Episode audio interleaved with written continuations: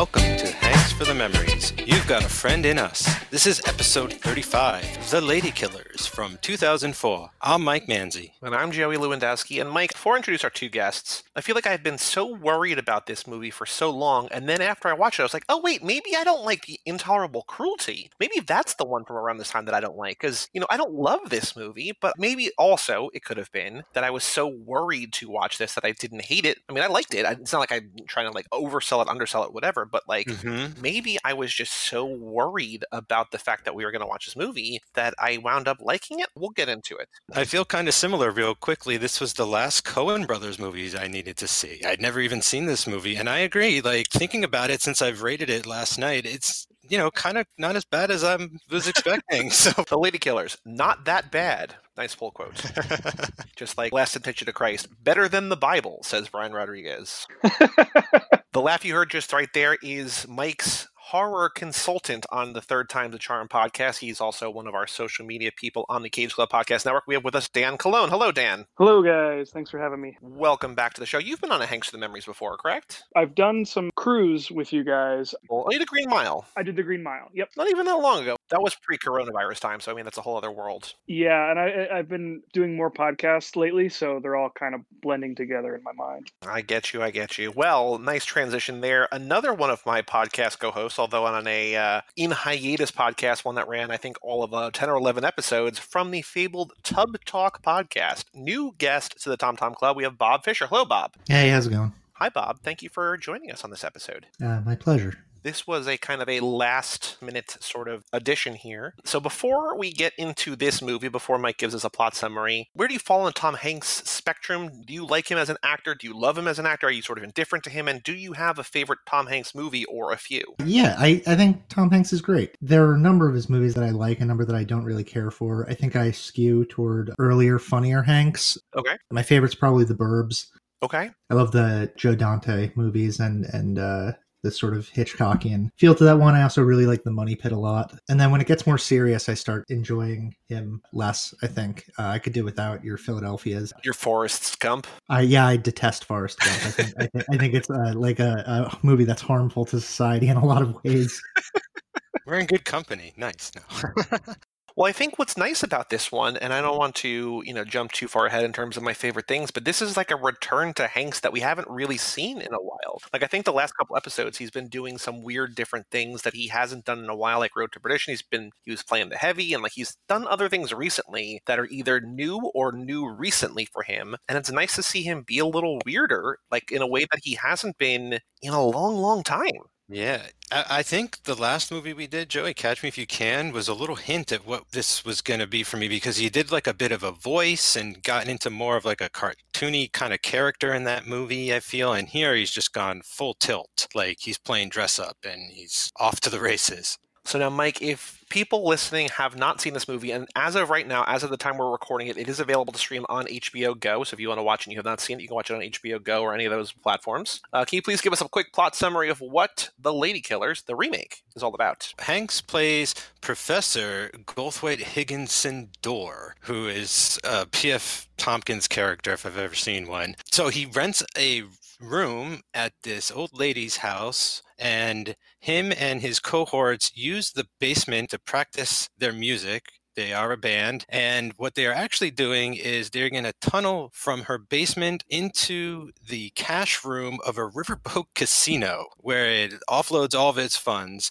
and it's Hanks and his little motley crew. His sort of he's got the inside man played by Marlon Wayans. He's got like a uh, football playing heavy idiot. He's got an explosive expert. He's got the digging expert. And what ends up happening is like they they succeed like throughout all their idiocy and their stupidity. They actually manage to rob this casino and get the money back to their house. But that's when the real trouble begins. And the old lady who owns the house sort of starts catching on to what they're up to. There's some sort of double dealing and backstabbing that happens the old lady finds out what actually went down because Hanks tells her, and then they decide that they need to kill her. Hence the title of the movie, The Lady Killers. And sort of the last half hour becomes them trying to kill this old lady, but ending up dying themselves through all these sort of accidents and mishaps, and whether it be killing each other by accident or on purpose or falling down the stairs all kinds of incidences, and and everybody, including Hanks, ends up dead on a garbage barge by the end of this movie. And the old lady gets all the money and donates it to the city college, I believe, and that's how it ends. That's how the Lady Killers ends. Everybody's dead. The old lady gets the money, and she donates it to the college. As Hanks opines, the old woman is a more formidable antagonist than one had imagined. Even though she's not doing anything, she's just there. Like they're all just killing themselves, but she's just there. So now, before we get into our favorite moments, what is everybody's history with this? Mike, you've never seen this before.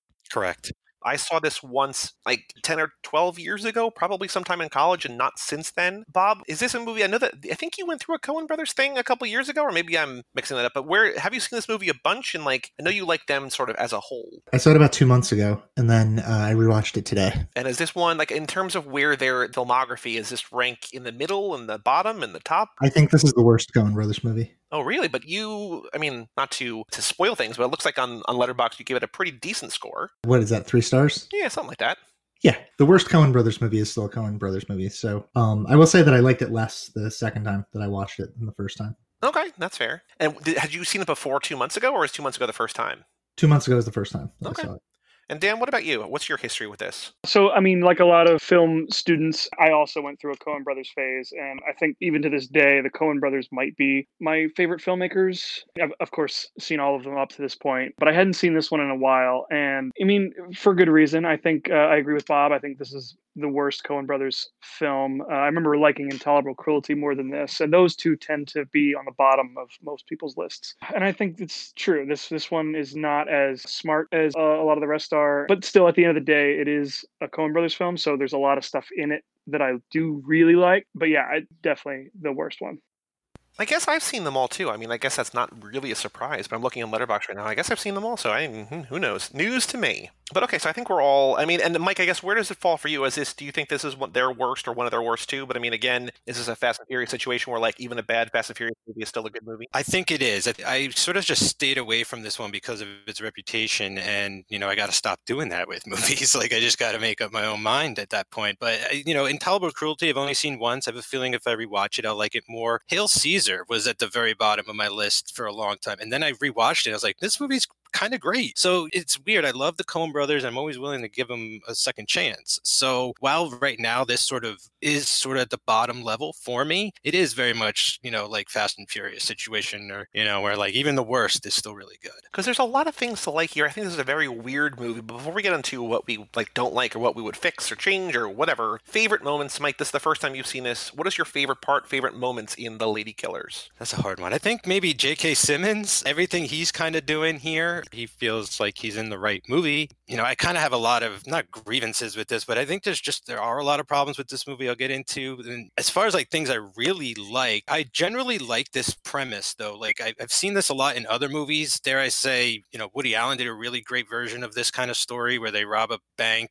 and open up a cookie store next door and tunnel through, and the cookie store actually ends up giving them more profit than the bank robbery, and they end up being millionaires because of that. Like I just really like this whole concept of sort of like sneaking around and tunneling through stuff into the, like it's almost like a very low rent oceans kind of movie. I was thinking it's kind of like a Soderbergh thing, especially like a Logan Lucky or in Oceans or anything like that. Yeah, so I think just by virtue of it being a heist film, and I wasn't really prepared for that because I didn't never saw the original, and I don't know anything about this movie except it looked really kind of wacky. Like I really was able to sort of grab onto that throughout the whole movie, being like, all right, well, like at least I like the genre if I don't like sort of some of the other stuff happening. And Bob, what about you? I, I know this is maybe your least favorite Coen Brothers movie, but what about this do you love? Your favorite parts, moments, characters, scenes, any of that? I also really like the Dumb Oceans Eleven stuff. I think everything leading up to the heist is really great, and I think it highlights um this thing the Coen Brothers do that that's that's really good. Where spoiler alert for every single Coen Brothers movie, but nobody ever gets the money at the end of any of their movies. Every every one of their heists, the money goes to someone that's not that it's not supposed to go to. Is that true? Yeah, Wow, I guess I never realized the, the depth of that. Okay. They even returned Nathan Jr. at the end of that. yeah, yeah, right. So it's like even though it is like a dumb Ocean's Eleven, uh, there's still like a weird Coen Brothers religious morality to it, where the bad guys get their comeuppance and and the pious person is victorious. I think that's an interesting point, and I think that this movie I was trying to figure out because this movie very much feels like, in a lot of different ways, kind of two clashing like ideologies or two different movies clashing together. Like there's like the upstanding Christian values versus like maybe Tom Hanks as the devil almost like he's got the devil facial features, facial hair, right? And then there's like old school versus new school, and there's like there's a lot of weird things, and I feel like there's almost maybe too much in here. But I mean, I guess I guess at the end of the day, it is kind of just good versus bad, and in the end, good prevails because bad is dumb. yeah, no, I got that too. I felt like there was some kind of, I mean, I'll get more into it when we talk about what wasn't really working for us, but I also feel like there were things introduced that weren't fully explored that definitely would have helped thematically and otherwise, for sure. Dan, what about you? What do you love about this movie? Favorite parts or moments or characters or any of that? I think my favorite thing about this movie, the reason to watch it, in my opinion, is uh, is Hanks. Yeah. And I'm not just saying that because I'm on Hanks for the memories, but in so many movies, as much as I really do love Tom Hanks, you know, I can see Tom Hanks as the actor within the movie. I can't think of a, another movie off the top of my head where he is like a chameleon the way he is in this movie. Like if I didn't know it was Tom Hanks, I might not initially know. You know what I mean? He's so inside this character with the facial hair and the wardrobe and the accent and the teeth that he's wearing. You know, like they're, they're almost trying to deceive you in that way that this isn't really Tom Hanks, this is somebody else. I think the performance he gives in this is just so damn good and it's so unlike everything else he's done over the course of his career. It almost makes me sad that he's not in a better movie giving this performance. But uh, he's for sure the high watermark for me in this movie. If I had to pick one thing, he's it. I really like the concept of his character. I think it go for me. It's just a bit much. Like I just wanted to pull it back a little. Like he talks a little too fast. He says a little too much, and he's a little too quiet. You know what I'm saying? Like he clearly seems devoted to this character, and like you say, he becomes this guy. I just wish they just. I couldn't always follow it, so I just wish they pulled back a little bit on him, or the rest of the movie. Uh, maybe it's just the rest of the movie can't keep up with him. Maybe that's it. Sure, I could see your, your your point. I don't necessarily attribute those faults to Hanks, though. That could be a uh, you know the Coen brothers getting too inside their own heads with their writing. You know, he's doing. Uh, I think he hits he, he hits a home run with the material. Like again, I can't think of another performance he's given where he's disappeared into a character the way he has here. I also think that he's kind of he's doing this like really complex thing where he is playing a fraud, right? Like the guy is supposed to be smart, but he's not really smart, and he he's like like wearing a costume. So like, is that really who that character is? So his cartoonishness is like another layer of him of not of not Hanks performing, but his character performing. And so for like, I think Hanks to be juggling all that stuff is uh, there's a lot there because his character is really actually like stupid. He advertises for the criminals in in a newspaper, right? where he has all of the pretenses of his PhD and he has arguably good vocabulary. He has all of the hallmarks of, of someone who's like not actually a smart guy, right? So I think for Hanks to like pull that off is is really impressive to me because he's doing this like Looney Tunes thing where he's like very foghorn leghorn. It works for the movie in a way that it probably wouldn't in another movie. I agree with Dan in that my favorite part of this movie is Hanks, and I think that it's the first time in a long time that my favorite part of a Hanks movie is Hanks. You know, I agree with you, Dan, that I wish that he was surrounded by a better movie because I think that in a better movie this could be even more fun. But I'm just glad to see this because I feel like for so much of this podcast recently, I've been kind of on the fence and I'm just like like I know that he's a good actor, but I'm kind of bored by it and whatever. And sort of, you know, to Bob's point earlier about the kind of movies that he prefers, like like a lot of what we've done recently. I keep saying it, Mike. It's like it's been good, but it's not like interesting because it's like, yeah, of course it's going to be good. Yeah, like he's good, but he's not really elevating the like the movie's right. good anyway, and yeah, and like his he's not bringing more to it. But like here, yeah, I feel like he's keeping me interested, and you know whatever. Eh, like maybe they should have made a Colonel Sanders movie. I don't know. Eh, yeah, I, I like it more than I don't. That's for sure to Bob's point here, I think what's the most interesting thing, or one of the most interesting things about his character here, is that I think he is smart, but his biggest flaw is that he thinks he's a lot smarter than he actually is. He does dumb things and he's not necessarily fully a smart person, but I think that he's just smart enough to be dangerous but like not dangerous to everybody else, although true, mostly dangerous to himself. He's not perceptive of the world around him. And like if at the end he had just like gone to church, like I just there's little things that like it's you can see the inherent flaws and drawbacks in his character from start to finish. And I think that the way that he's able to play this act, like like Dan, like what you were saying about how he's an actor in the role, like I think it's a really interesting thing and a more kind of complex and nuanced performance from him than we've seen in a while, which is weird considering like this movie is not complex or nuanced. Like Catch Me If You Can is like so elaborate compared to this. Yeah. And like there he's just playing like he's I mean, great in that movie. That movie is great, but like he's playing just like you know exactly what he is, you know exactly who he is. Here it's like he's adding all this dimensionality to a character in a movie that's just like, oh yeah, just a bunch of dumb guys failing to get rich quick. I think part of what you're saying goes back to actually something that you said a lot earlier, which is like about good uh, defeating evil because evil is stupid. The danger of Hanks's character and all the other characters too is that they're dangerous to themselves, right? They're not actually yeah. dangerous to the woman that they're that they're trying to attack. They end up losing because they're bad, but specifically because bad is is not a danger to good. Bad is always a danger to bad. Right. Irma, I forget the name of, of her character's name, but she's not actually a danger to anybody. She's morally righteous, and her moral righteousness not only results in her getting the money, but like she tries to get everyone else to go to church, right? So she's like she's like the good in there. She's also great. I don't want to miss her performance in this. She, she I think she performs really really well. And I think that she's so good that at one point I'm like, is the moral of this movie like just be nice to old ladies? Like she's so like compelling in like what she's doing. That's just like, oh wait a minute, like maybe just like respect old ladies. Like is that what is that the message here? It might, it might be. She has outdated views on rap music though.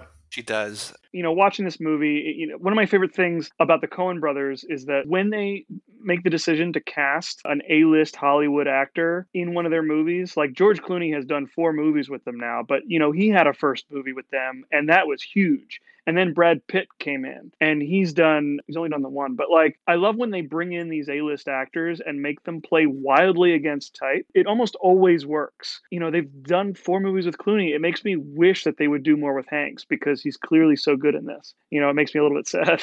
I th- thought about that too, sort of their one timers, right? And I wonder if they just kind of get exhausted or give it their all, or, you know, like, because it feels like Hanks left like everything out there, right? And, you know, that Brad Pitt performance in that in that movie is like, it's very sort of uh, high energy, right? And so I don't know. It's, it's interesting. I wonder if they're almost like content with it being a one and done kind of thing. But I'm with you. I wish there were more. I mean, part of the other thing is that like we have to look down the road at the movies that Hanks is doing over the next 15 years between this point and now and like it's not all serious stuff like he's doing some kind of schlocky mainstream like Angels and Demons and things like that. Not schlocky, but like, you know, not necessarily serious.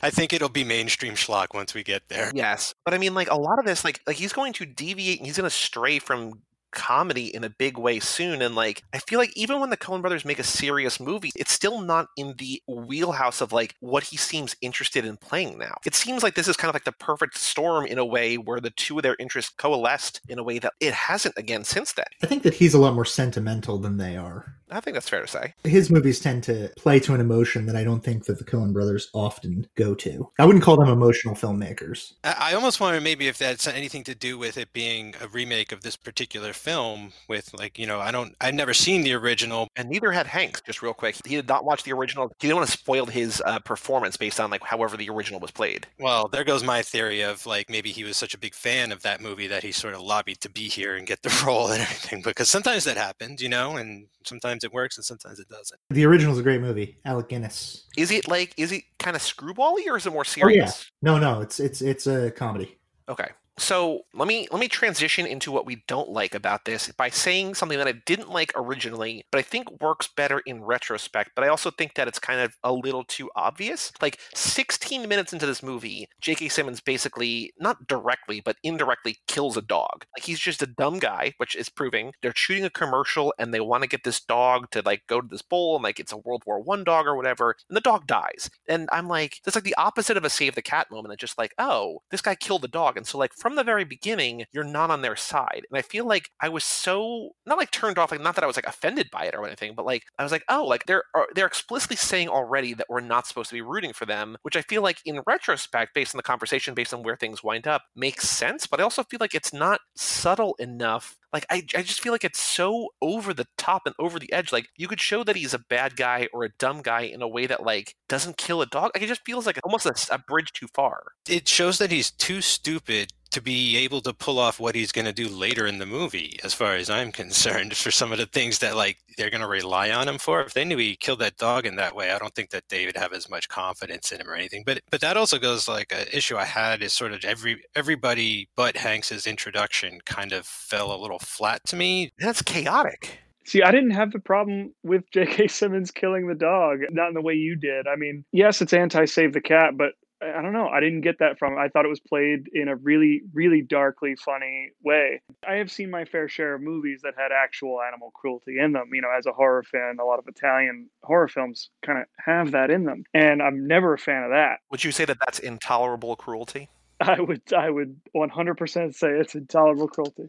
I will show myself out. In this case, you know, the way the Coen brothers played that scene, I got the humor from it. You know, obviously I know it's a movie, the, the or a Coen brothers movie, a dog is not actually being killed. So, you know, I can enjoy the the silliness of that moment. I didn't inherently hate J.K. Simmons for it because, you know, it's ignorance, not malice. You know, it's an it's an unfortunate death, but again, he didn't set out to kill this dog. It wasn't intentional. So I, I found myself able to forgive that character uh, somewhat through that scene. Bob, what do you think about that scene, and what do you think about J.K. Simmons' character, I guess, in general? And do you have least favorite parts of this movie? Well, I enjoy all animal cruelty, and uh, no, I was on board. I, I love J.K. Simmons. I think I think he's he's great. Um, Marlon Wayans he's the weak link in this entire movie to me. I think he is, for all of the cartoonishness that Hanks pulls off, I think Marlon Wayans is supposed to be that level of cartoonish, the same way the General and J.K. Simmons are. But uh, there's something about, like,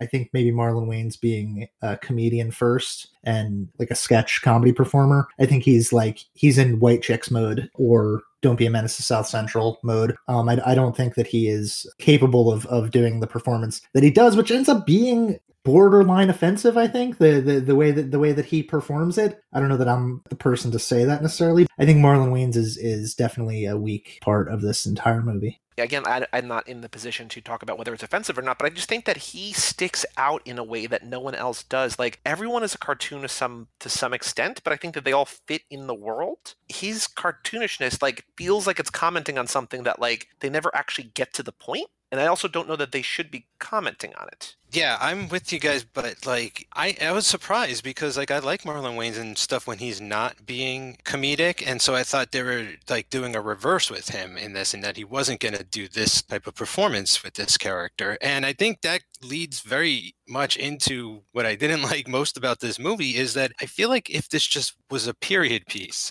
yes, like everything would be solved like almost immediately. Like that character wouldn't be, you know, like this 90s hip hop caricature. All these modern references, which are very few, would be gone and like everyone else would just feel so much more in place. Yeah, like everybody looks the part, everybody acts the part like it's in the 1940s, except for him. And like that's why I think that it feels like they're using him to comment on something they're using, you know, Irma's per- character's performance or whatever to comment on, like you know how she doesn't like hip hop. Like I don't understand why that's all in here. It feels like it's remnants of a different version of a script or like a longer script. That I don't know what it is, but it feels like it doesn't belong, and it's just it's just strange. I get the sense a little bit that maybe this was not originally a Coen Brothers project and they sort of jumped on it later. That's interesting. I have not looked that up, so uh, you know, someone feel free to correct me on that. But it feels that way to me. And and the Coen Brothers rarely deal, if ever, with black culture. So it might just be them approaching something from an angle that they're completely unfamiliar with, and so it's it's totally tone deaf. Because I think that if they want to comment on that, if they want to dabble in that world, I think having Irma's character, like she could be the embodiment of that. I think because like it's almost doing it with like a dual facing thing or whatever, right? Like she's kind of representing the old school version of that culture, and Marlon Wayans is like the new school version of that culture, and they're clashing, and Hanks is clashing with each of them. But it feels like that like the three sides of this triangle or whatever never actually come together in any kind of meaningful way. Like it seems like they should all somehow or other unite or or fall apart or break apart or conflict with one another. And like they don't all get together in any way. It just feels like a lot of like intermittent conflicts without any kind of greater purpose or meaning.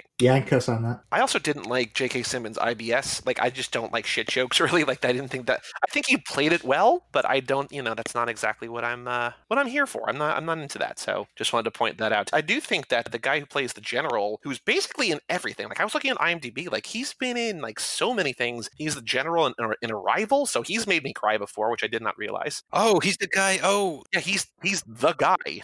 Yeah, with the phone number. Nice. Yeah, he's like he's all over the place. Like he's been like 130 things. I think the guy who plays the football player is like really good. He's still acting in all sorts of stuff. Oh, he's he's Opie from Sons of Anarchy. Yeah, he was like that's yeah, that's exactly what I was about to say. Uh, And he's been in like other series like a lot. Like he's really good. Like I think that everybody here is really good. I think that's what makes the stuff that I don't like, the stuff that just feels like a remnant or a relic or just like a beginning and entry point into a, a discussion or a topic or a theme like they didn't actually get to like feel more jarring. It's rough for me because, like, well, I was feeling there's like a disconnected. I was feeling sort of like there's a choppiness to this, and you know, it just doesn't flow for me right. And I was like, all of that would have been fine if it was just like funnier or slapstickier or whatever kind of like if I wasn't supposed to be paying attention to the themes and stuff. But you know, it being a Coen Brothers movie, I felt like I should be sort of gleaming more off of this, and maybe that's my mistake. But I don't know. I feel like being a Coen Brother movie, like you should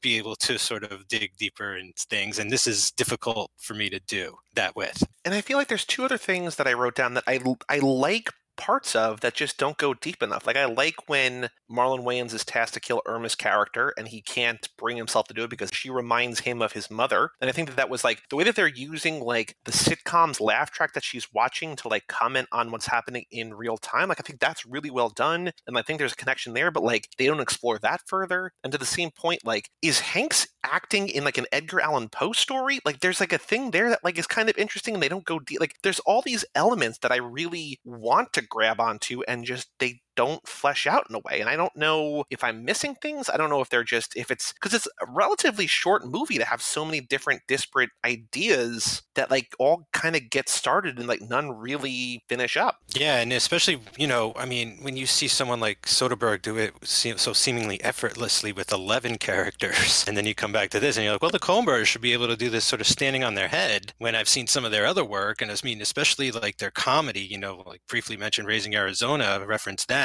like you know, that thing is just like sort of perfectly like on beat, and you know, I was sort of expecting the same sort of rhythm to this, but it just feels like it's offbeat. That's what I'm getting at. Yeah, and my primary complaint, like I was gonna chime in. I think I think Bob and I could not be more in sync. I think Marlon Wayans is for sure the weakest part of this film. But rather than echo that, I think that as we've been talking about, this is like a heist film, right? And by by now we've gotten Ocean's Eleven. Uh, I think by 2004 did we get two Ocean's films? At least one. We certainly, as an audience, are familiar with heist films and how they work. We might have had an Italian job by then. we did have an italian job for sure yep and, and because it's the Coen brothers, I don't necessarily expect them to dwell on the intricacies of the heist itself because that's not what they do. I think that they lengthen scenes in this movie in the wrong places, right? Like none of these scenes, like I wrote a note somewhere that like these scenes that seem to go on longer than they should are not scenes that propel this movie forward. They're always putting character first over their narrative.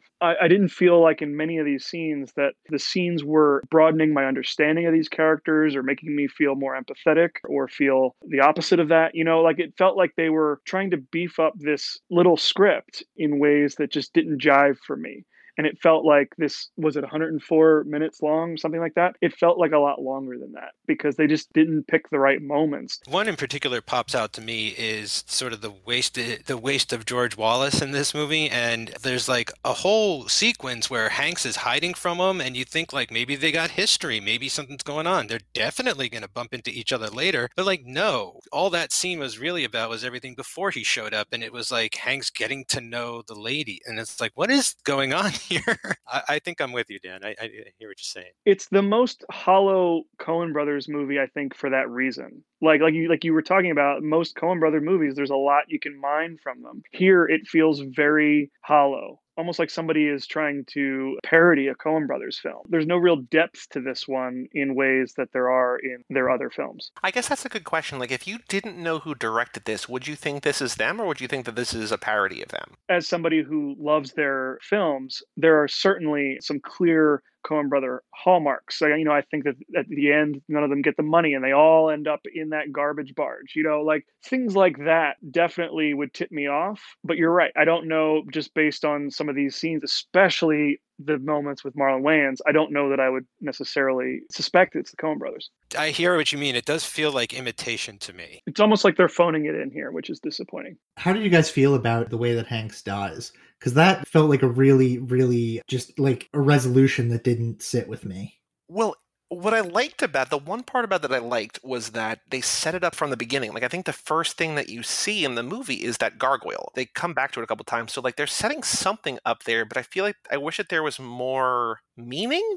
Well, there's also the allusion that, or the reference back to the Raven, but again, that's it's a reference that rings hollow because I don't think that it's really going much deeper. The way that there's also a reference to the Cask of Amontillado that they abandoned too. I almost thought after it happened, like, oh, maybe the cat should have like done something to cause Hanks's death, you know, along the way. I love that damn cat. Yeah, and it, is that Llewyn Davis's cat? Like, did it run away and end up here or something? But I agree with that. I was glad. This is gonna sound weird, but I was glad he died. But like, I almost wanted them to get the money in like the first act, and then the rest of the movie be trying to kill the lady and then dying off on them. So like, I just feel like the core of the film came way too late. I agree with that 100%. Yeah, and so like if all that was just pushed up a whole lot and then Hanks's death wouldn't be so oh, we forgot to kill Hanks. Like that's how it feels. It's like whoops and by the way, he's got to die. Like then, you know, if he actually got a chance to have like more of a drawn out death, then it definitely would have uh, been way more satisfying. And he doesn't die because of any of his vices or anything. Like all, all of the other guys that die die because directly because of something that that they did that relates to one of their flaws, right? I guess Hanks dies kind of because of the Raven, and it's like his his maybe his literary pretensions kill him, but like that seems like such a reach to me. Bob, thank you for saying that. I was just about to say that. The other deaths in this movie can be attributed to the the bad decisions that those characters made, whereas Hanks's character just seems to be an afterthought. One way that I was kind of reading this, I don't know if I was you're supposed to read the movie this way or not, but like it almost feels like for a moment, like a moment right before Hanks dies, that his plan all along was to kill everyone else off, and it feels like, and uh, that's crazy because it's all basically accidental deaths for the most part. In that regard, it's almost like his smugness, his self satisfaction, whatever, that's what killed him. And like I think it's maybe just like a look on his face. Maybe it's the realization that like, oh, I'm only gonna have to like I'm, all of the money is mine. Like the last person I was gonna share, like split a share with, just died. And now I'm like you know an even wealthier man. I I don't know, but it feels like there's something in that moment where he's like, my plan worked to perfection, and then bam, gargoyle head falls on him, and he dies. But I don't think that there's anything in the movie that's like set up like we don't see him plotting or trying to like incept people to kill. Like it's a weird kind of thing that I was trying maybe to ascribe more meaning to than actually is there. But also maybe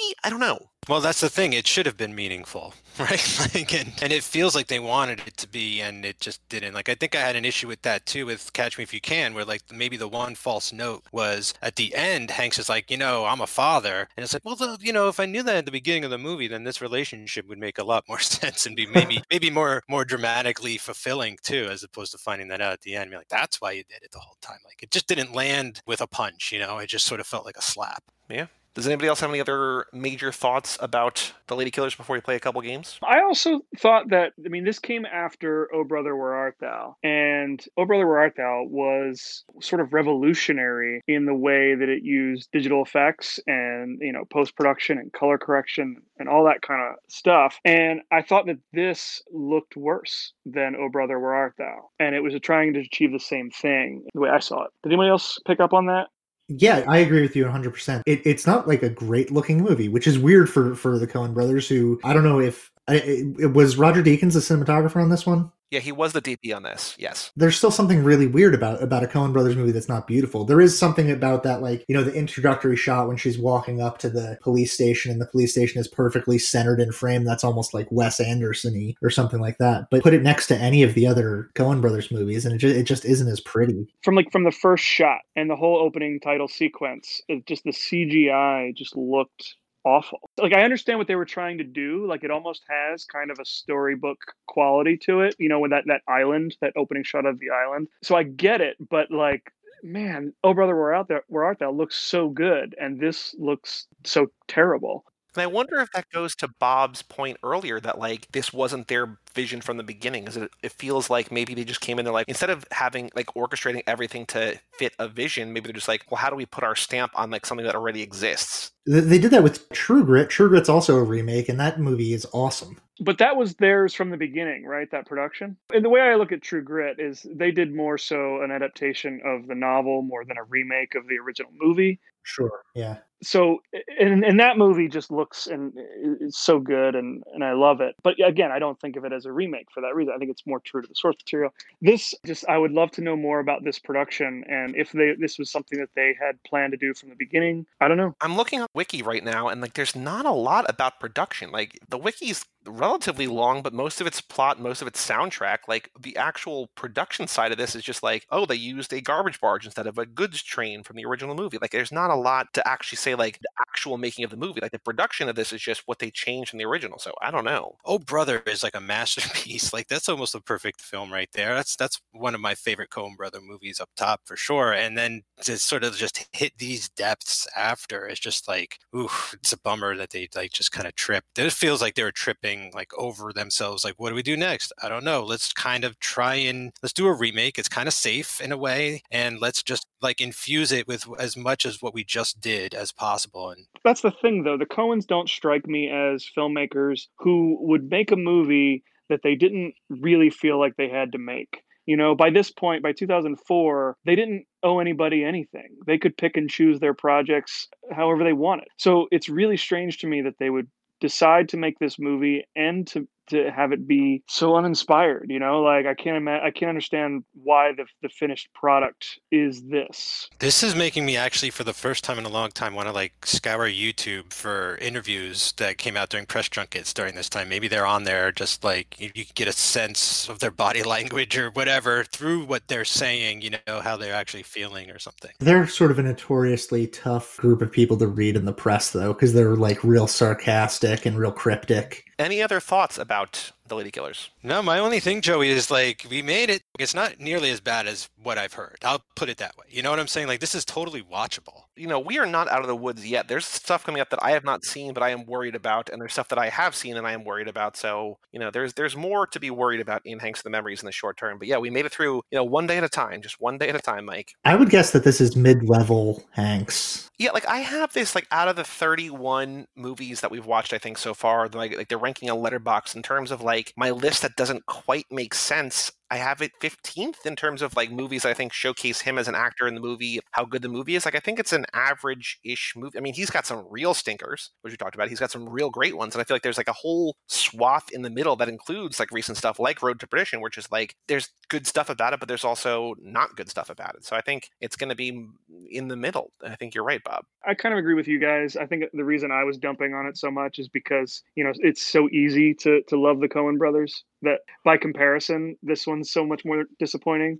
But yeah, you're right. This is not like a horrible movie. I just think it's it's uh it's a little wonky, a subpar for a Coen Brothers film, but you know certainly plenty uh, enjoyable compared to a lot of the other stuff that came out around this time. Sure. Now, if we imagined for a second that instead of casting Tom Hanks as the good doctor here, the good PhD, if they instead had cast Tom Cruise, do you think Tom Cruise could play the role in The Lady Killers? Mike, I've been saying almost every episode of Hanks the Memories that I think yes. I don't think I don't know. I mean, maybe, but it, would be it'd be weird. This would be like Les Grossman territory for him, but like the whole movie. You know, yeah. like could he? Could he? Like, is it in him? Like, I don't think we're ever gonna find out. Like, he's never done anything like this, and I don't think he ever is gonna do anything like this. So I don't. I don't think he would want to do this. It's weird. That's where I'm, I'm I can't even decide. I'm curious to know what our guests think. Bob, Dan, any thoughts? Could Tom Cruise play this role? Or if not, as a backup, if you don't think that he could play this role, is there someone else in the movie that he could play? Okay, so uh, I'm going to sort of echo what Mike was saying. I think if, if, if this was pre Tropic Thunder, I would say no. Tropic Thunder is the only movie that would give me any sort of inkling that Tom Cruise could play a character like this. So I think he has he, he he's certainly capable, but whether or not he would make a movie like this, I don't I don't think he would. I would love to see it, but I think he could and it would be just as weird, if not more so. And honestly might benefit the character a little bit by its weirdness. You know, this is a Coen Brothers movie. always lean into the weird, right? So it just made me think that, like, you know how he probably gets offered everything first, right? So, like, he even probably got offered all of those, like,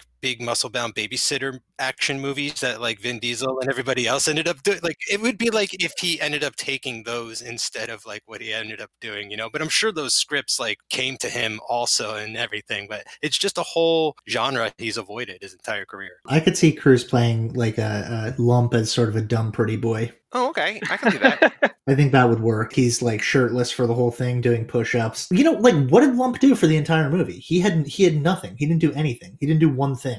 No, he dug and he just didn't play whatever he calls the trombone, but it's not the trombone. I don't remember what he calls it. The, the butt sack. The butt sack. Butt sack. he's the muscle, right? And and when they're like, "Oh, who are we going to get to kill uh, the lady?" They don't immediately go to the muscle. Like it, it seems obvious to me that he's the one that should do the killing. He's not doing anything else. Yeah, I don't know. I mean, but like, what is like? Marlon Wayans isn't doing anything else. He's just the inside man. No, they, but they need him to be the inside man. I mean, yeah. and, and, he papers up the, the wall as well. I want him to do all of like the, the, the housework around my house. Like he does such an immaculate job of like you know with the air dryer, like the hair dryer. Like that's incredible. Like he's great at that. What, what about Tom Cruise in the Marlon Wayans role? And then he's just playing like a you know obviously not a black man, but like a Miami douchebag type of guy. What about Chet Hanks as the Marlon Wayans? Oh fuck yes! That uh, sorry, sorry for the cussing. Yeah, that would that, that would rule. How can we get Colin Hanks in there? How can you? And I don't know. Yeah, I don't know. But yeah, I like I like Chet Hanks in that role. Go ahead. I would love to see Tom Cruise in any Coen Brothers movie, just because you know I I never would have thought George Clooney would have made such a great Coen Brother player. You know, George Clooney is an A-list movie star who's known for his charisma, but when he does Coen Brother movies, he plays morons. And I think Cruise is certainly capable of playing a dumb, goofy idiot. And so, yeah, I don't maybe not this movie, but I would certainly love to see him play a, a character in some Coen Brothers movie at some point. That'd be awesome. Cruise could have also been like Woody Harrelson's role in No Country for Old Men. He would have been great at that there's lots of stuff in the Coen Brothers catalog that he would. I, I think he'd fit right in. Yeah, I do wonder though, like, because what you were saying earlier, Mike, about like, could he keep up the Les Grossman energy for the entire movie? Like, if we're talking about this movie or another movie or whatever, there's like two conflicting things here. Like, it's it's kind of the ego thing we talked about on Cruise Club. Like, basically from here on out, where we are, like after Rock of Ages, like the last eight years of real life, like he hasn't been a supporting role. He's always been a lead role. So we got to check that at the door and be able to go like to a supporting role in theory, or what you said about the energy level. Like his weirdest, his most hyperkinetic energy performances of Rock of Ages and Magnolia and Tropic Thunder, they're all five or 10 minutes of screen time, right? So, like, one of those things has to give, right? Or we're going to have like the most ongoing, persistent, hyperkinetic performance that we've ever seen from him, which would be, yes, please, let's do that. I think if Cruise, if Cruise gives up the ego and starts doing supporting roles like, uh, like Magnolia again, I think, I think he'd probably win an Oscar eventually. We talk about a lot on like the different podcasts that we've done about how like Nicolas Cage, I mean, he's done it a few times, but like instead of being a supporting character in a movie that could earn him an Oscar, another Oscar, he is an Oscar winner after all, he's just being like the leading man in a straight to VOD schlocky movie. Keanu, after having like basically a career of that, has now since kind of deferred and been like weird, interesting characters in more interesting things. Zac Efron, to that point, has done the same thing over the last handful of movies too. Like there's weird trajectories that we're following in these actors, and it feels like, unfortunately, although they're more fun, Cruise is in that cage fold like he has to be the lead in every movie. And yeah, they're great movies and like Mission Impossible, Fallout, and like Rogue Nation, everything like they they rule. But it's like if you really want to go to that next level that we've seen a couple times, like in the Kubrick movie and in Paul Thomas Anderson or whatever, like you need to give up something, like cede a little bit of control. To sort of follow up Joey's point, Bob, you may not have heard this, but I think on my first appearance on uh, Cruise Club, I don't remember which movie it was. I voiced my suspicion that you know 1999 was the best year for Tom Cruise because he allowed himself to be in Magnolia and Eyes Wide Shut, and I think that that was the last great year we'll get from him, possibly because we got to see so much of the real Tom Cruise. I think maybe he tapped into something that was a little more real than he intended, and I think he just retreated from that, and now he's just doing action movies. I wouldn't be surprised if that's the case. I think that sounds absolutely right to me. It's a bummer. I mean, you know, it's never too late. All it takes is like to be in like I don't know, like a Tarantino movie or like another like a Coen Brothers movie, like we've been saying, or like a Safdie Brothers movie. Like I don't know, man. Like give them uncut gems too. I don't know. To your point about the differences between, for example, Keanu and Nicolas Cage, I think that's not so much a question of artistic choices as it is financial responsibility. Maybe, possibly, but we've also heard from Nicolas Cage. Maybe this is just him lying through his teeth. I don't know, but like it seems like he cannot sit still. He has to be working all the time, and it feels like Keanu is able to, or willing to, or financially able to, because of the Matrix set for life, whatever. That he's willing to wait for more interesting parts. Whereas Nicolas Cage is like, I have six weeks. I can't just sit at home. Let me go shoot like a VOD movie in New Orleans for six weeks. I don't know. It's a weird thing, man. It's a very, very weird thing. I mean, I don't think Tom Cruise can stop moving at this point either. It's just that he's sort of like now in a certain stratosphere where, yeah, it seems like he's in a comfort zone. Where he's making Tom Cruise production. I mean, he's running right now. He's sprinting down my street with his shirt on. I think what you guys are saying is a really real possibility. Just like he might have seen too much of himself in, in his films and retreated and gotten a little scared and is just like holding back a little bit. And not even holding back, but like, you know, he's just doing what he wants instead of challenging himself on on that level, right? Like now it's more physical for him, it seems. So we'll see. Very important follow up question, and I don't know. I think the answer might be I don't actually don't know how to phrase the question anymore because I get confused myself because we changed this question. Is he still America's dad? Is he still America's dad? Yes, because for a while we were asking the question, Bob, does he do something in this movie to set him on the road to becoming America's dad? Because that's like how people see him. But we realized about five or ten movies ago that yeah, he's he's already America's dad. Like he's established himself, you know, even in the front half of his career, he's already there. So now is he still America's dad or is he not America's dad? And I feel like he might not be in this movie. Well, he seems more like my dad in this movie. Bad teeth, not as smart as he thinks he is. Well, all right, that's fair. So I'm going to say no to America, but yes to Bob. Yeah, Tom Hanks is my dad. That could be a good autobiography. Live blog too. Tom Hanks is my dad. Gets sued by Chet Hayes. Dan, Mike, any thoughts? Is he is he still America's dad in this? I would say not based on the character, but the effort he put into the performance, absolutely. Yeah, no, this character is unredeemable. You know, uh, I would not let him near children. He does kind of have like dad at community theater energy, though. Like diving into the part, making, you know, wearing fake teeth. He is sort of the dad of the crew, right? Like, I mean, you could say that much, I guess, but all of his kids are are are maniacs. So, Yeah, but this question is not like is he the Dominic Toretto of this movie? It's like is he is he America's dad? Do you guys think that uh, uh, Hanks could play uh, uh, Dominic Toretto? I think he could play a Papa Toretto. I'd like to see that. in a Oh, you want either movie. Cruise or Hanks, either one. You just want a Tom playing Papa Toretto. Yeah, or my brother Tom. We'll see. Okay. know. He's not an actor though.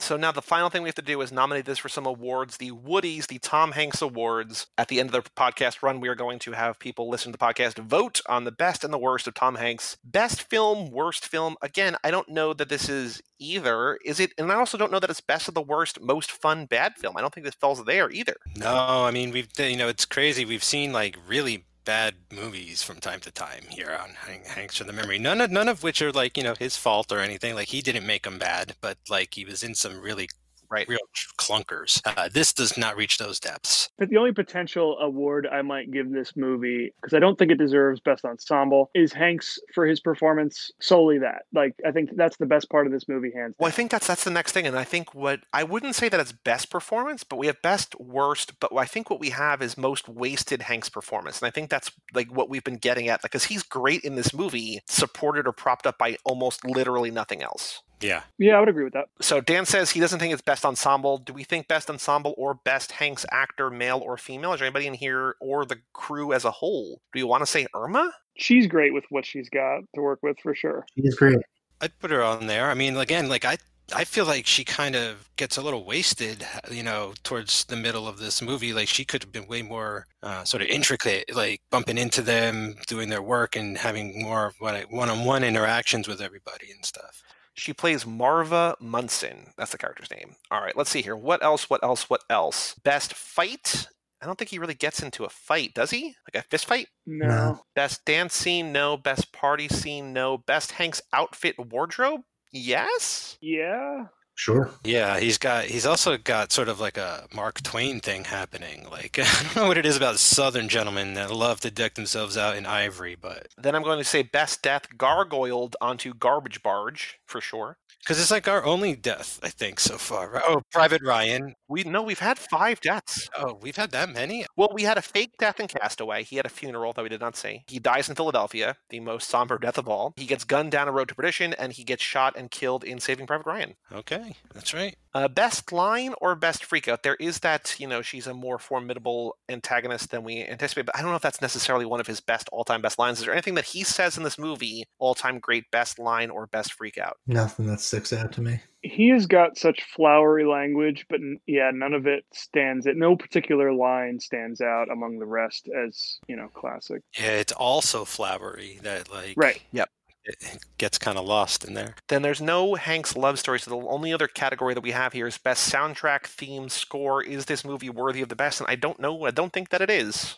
Oh, I thought the soundtrack was great. Carter Burwell. I, I like the music, but I don't know. I, I I don't know how to compare it to the his other his other movies. This is a very difficult category because like we are lumping so many things in here. I would say that you know Carter Burwell's score is comparable to Roger Deakins' cinematography here. It's not bad, but it like doesn't stand out to me among the best work they've done. Mike, what That's about fair. you? You're kind of the deciding vote here. No, I still got the "Catch Me If You Can" theme stuck in my head. So like, it's got a, you know what I'm saying? Like, it doesn't really stack up in some other ways to other things too. I well, you're like. you're also not touching that dragnet rap. I, I was just actually looking at the City of Crime on here. I was going to say, you know, you want, if you want something new stuck in your head, just look at City of Crime or that thing you do, or just Jesse's song from Toy Story 2 if you just want to sob uncontrollably for a while. So, four nominees Most Wasted Performance, Best Outfit Wardrobe, Best Death, and Best Non Hanks Actor Female for Irma P. Hall as Marva Munson. If this one's best death, I will riot. It's only on there because there's like so few, I think, right now, right? Like, In a vacuum is my favorite death so far, but like in terms of meaning overall, I don't I don't think that it is. But like, how do you compare that to like a fake death in Castaway, him dying from a complication from AIDS in Philadelphia? and then getting shot twice. I uh, yeah, I, don't- I don't know. I don't know. Anyway, so Mike, well, next week on Cruise Club, you and I are talking about Oblivion, the Tom Cruise sci-fi film. That's a good one. I'm very excited to see that one again. And then in two weeks, a movie that I have not seen here on Hanks for the Memories, we've got The Terminal, where he falls in love in an airport. Is that what that's about? Is that another Spielberg movie? I think. Yes, it is. Oh, we forgot it. That was a Spielberg. Oh man, I totally forgot about this movie. Oh, That's a rough one. yikes! At least the Tooch will be loose again. Stanley Tucci returns. So. Very exciting question mark, I guess. But yeah, so we've got Oblivion next week, and then in two weeks, right back here on The Terminal. But Dan, Bob, thank you both so much for joining us. Dan, is there anywhere that people, if you want people to find you online, is there any, anywhere that you want people to go? Predominantly on Twitter at Dan Colon, D A N C O L O N. I'm on Letterboxd, same username if anyone's interested in what I have to say about certain uh, movies. But uh, yeah, that's pretty much it. And you're on uh, Mike's podcast, Third Time's a Charm, seemingly every month. That's what it seems like these days. And Bob, anywhere online that you want people to find you? Ah, nah, it's okay. Cool. All right. Well, you can go. People can go listen to Tub Talk. Yeah, don't plug Tub Talk. Yeah, go listen to Tub Talk. Shout out Thrashy. Uh, but for all things Hanks for the Memories, you go to cageclub.me, facebook.com slash cageclub, or at cageclubpod on Twitter and Instagram. Email us, hanks at cageclub.me. Come back next week on our Cruise Club feed for Oblivion, and come back here two weeks for The Terminal. Those sound very similar, I think, in title. Maybe I'm not, maybe I'm conflating things, but I know that they're wildly different movies, but Oblivion and The Terminal. You find The Terminal and Oblivion. I don't know. I'm Joey Lewandowski. And I'm Mike Manzi. And that was Dan Colon and Bob Fisher. And we'll see you next time right here on Hanks for the Memories.